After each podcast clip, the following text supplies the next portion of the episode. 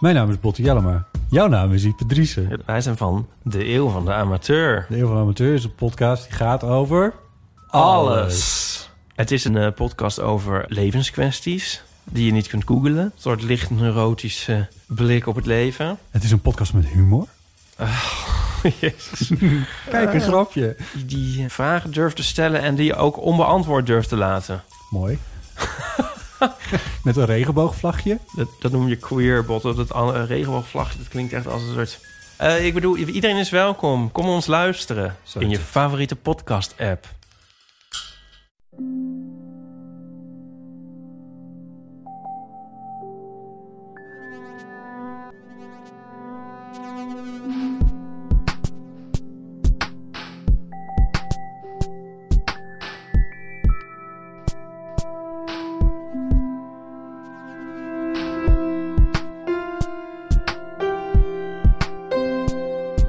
Welkom bij aflevering 20 van de Relaas podcast. Wij doen een klein vreugdedansje.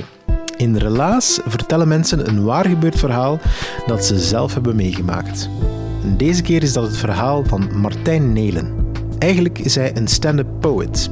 Niet gewoon om lange verhalen te vertellen, zeker geen proza, maar hij stond letterlijk onmiddellijk paraat voor Relaas.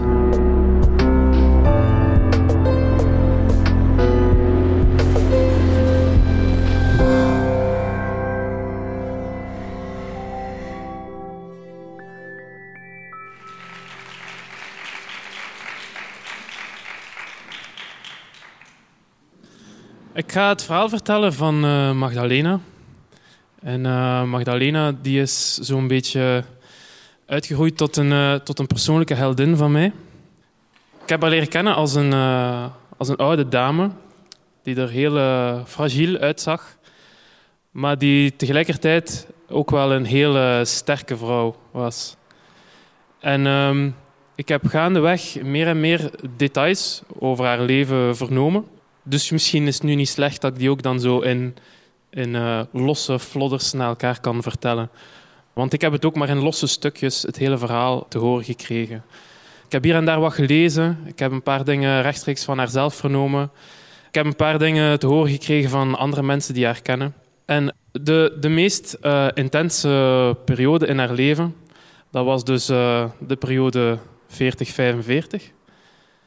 Zij was toen jong, zij was eh, een dertiger. Ze had twee kindjes op dat moment, die nog eh, heel klein waren. En hadden ze echt, die ze echt zot graag zag. Haar man ook trouwens. Ehm, haar man was een, eh, was een arbeider, niet hooggeschoold of zo, maar had een heel goede inborst. Ehm, en wat ik ook weet, haar vader dat was een bakker. Dus dat was ook ehm, niet echt elite, hoog aangeschreven of zo maar eh, vrij gewone mensen. En tijdens de oorlog besloten zij en haar man van in het verzet te gaan. Dat was eh, in uh, Zelzaten.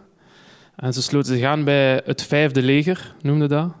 Ik weet niet of dat er nog vier andere legers waren, maar ze waren in elk geval vrij alleen in hun eh, strijd.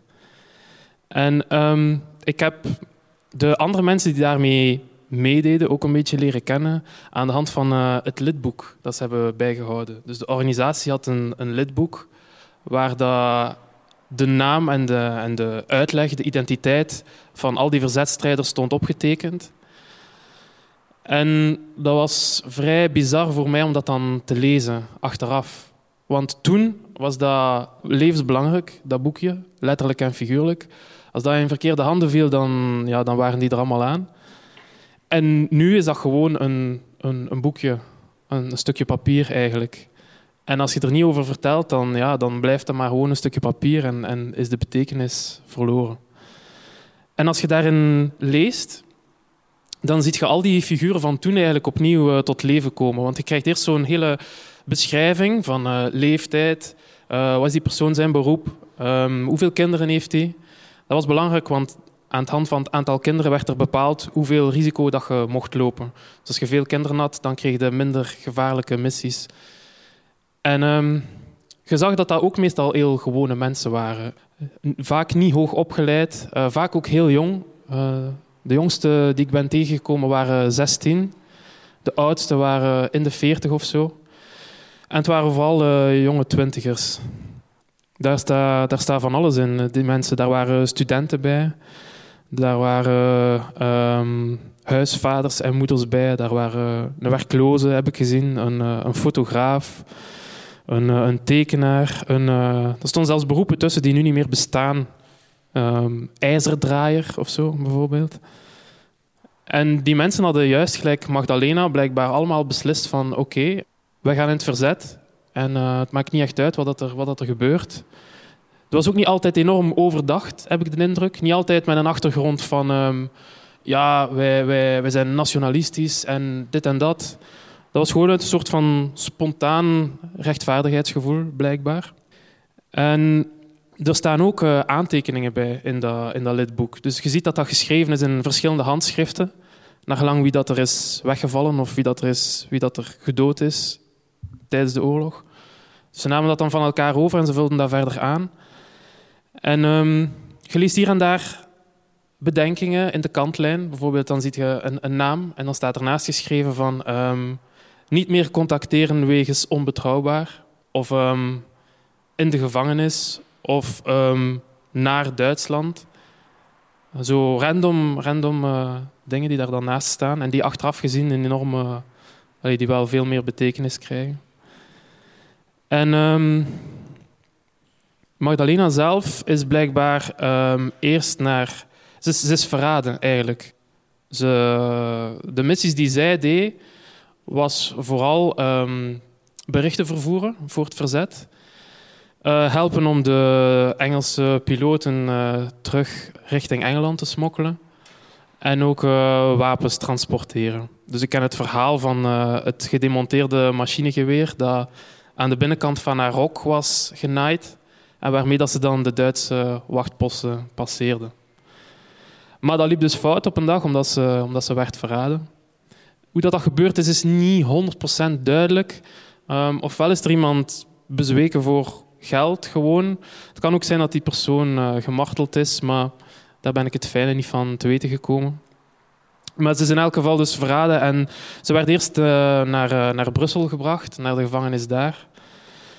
En um, dat viel achteraf gezien nog, nog mee, want daar werd ze alleen maar in elkaar geslagen. Dus dat was nog niet het ergste, gezien wat er daarna gebeurde. Um, en ik heb ook de, de dingen gezien die ze daar gemaakt heeft. Dus ze had een, een voorgevoel toen dat ze haar kinderen en haar man niet meer ging terugzien.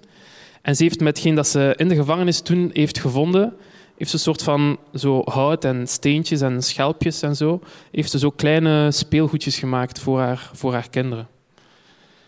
En dan, um, daarna is ze dus uh, richting Duitsland en, uh, en Polen gebracht. Via Bergen-Belsen naar um, Dachau, naar Auschwitz uiteindelijk. Ja, het zijn, allemaal, het zijn allemaal losse dingen die ik, die ik hier en daar heb, uh, heb bijeengesprokkeld. Ik weet bijvoorbeeld het, het verhaal van het ei. Um, ze, ze lusten geen eieren. Dus ik heb haar leren kennen als iemand die nooit, die nooit eieren had.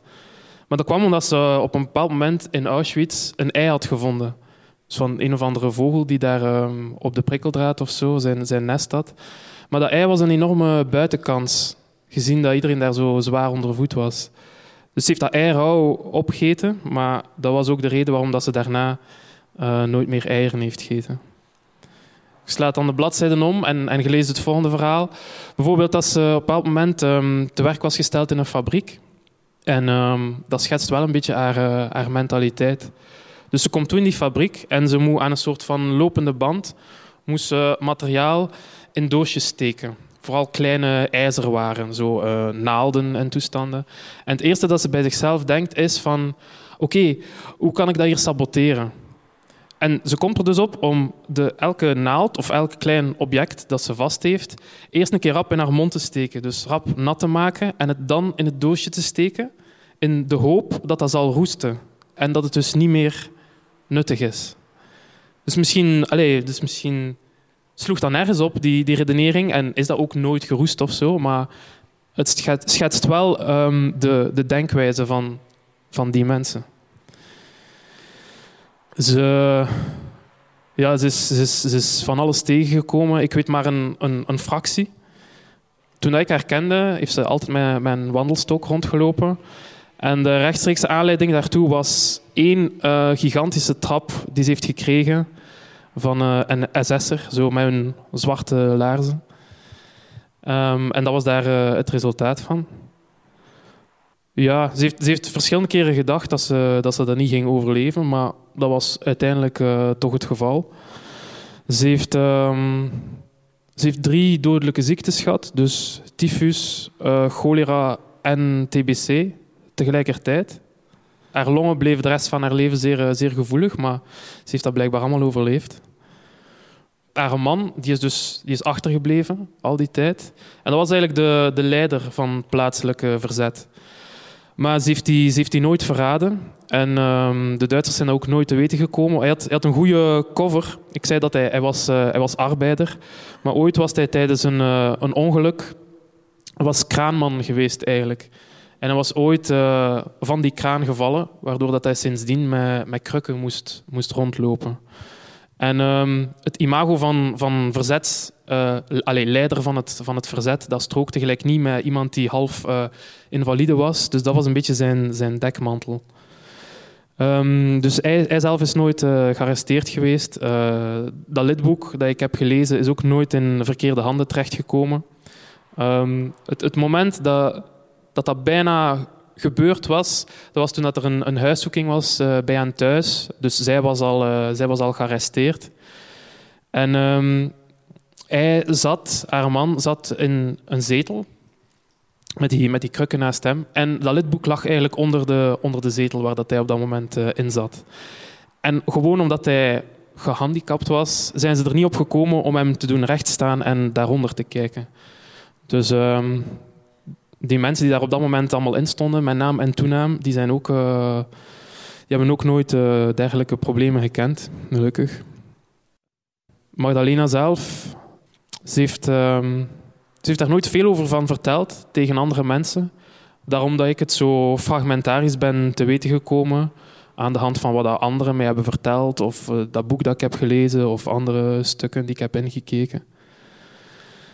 Ik heb haar een paar keer ontmoet en af en toe konden, konden wel sporen daarvan, daarvan uh, terugzien. Uh, bijvoorbeeld, behalve dat, dat ze geen eieren had, bijvoorbeeld, zo waren er nog een paar dingen.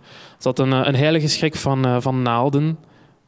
van ja, als ze, ik zeg het, was hoogbejaard, dus die verzorgd moest worden, moest een spuitje krijgen op een bepaald moment. Dat was dan een probleem, want die had daar enorm veel schrik van. En dat kwam naar het schijnt omdat ze de heer Mengele heeft ontmoet. Hoe dat het allemaal juist verlopen is of wat dat ze daar exact mee is tegengekomen, dat, dat weet ik ook niet. Maar um, de, de dingen die ik, er wel over ben te weten gekomen zijn zo duidelijk dat, dat de rest eigenlijk al niet veel meer aan, aan verbeelding overlaat. Nog één detail dat ik er misschien moet aan, aan toevoegen. En uh, dat is dat ik haar uh, achterkleinzoon ben. Merci voor het luisteren.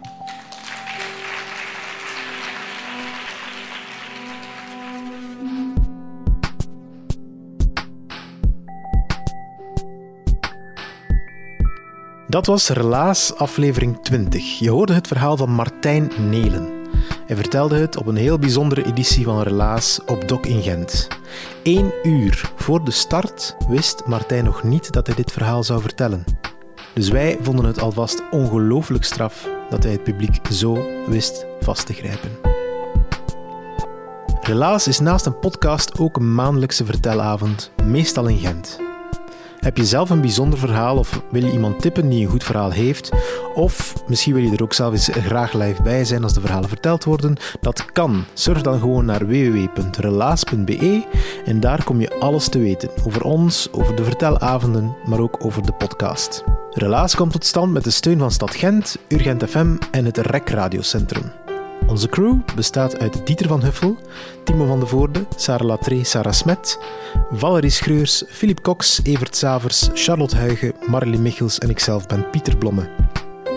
Like ons op Facebook, typ Relaas in, abonneer je op onze podcast op Soundcloud of iTunes, laat een waardering achter op iTunes of een comment, daar zijn wij heel wat mee. Vooral het algoritme vindt dat heel tof en dan komen wij bovenaan in de ranking staan.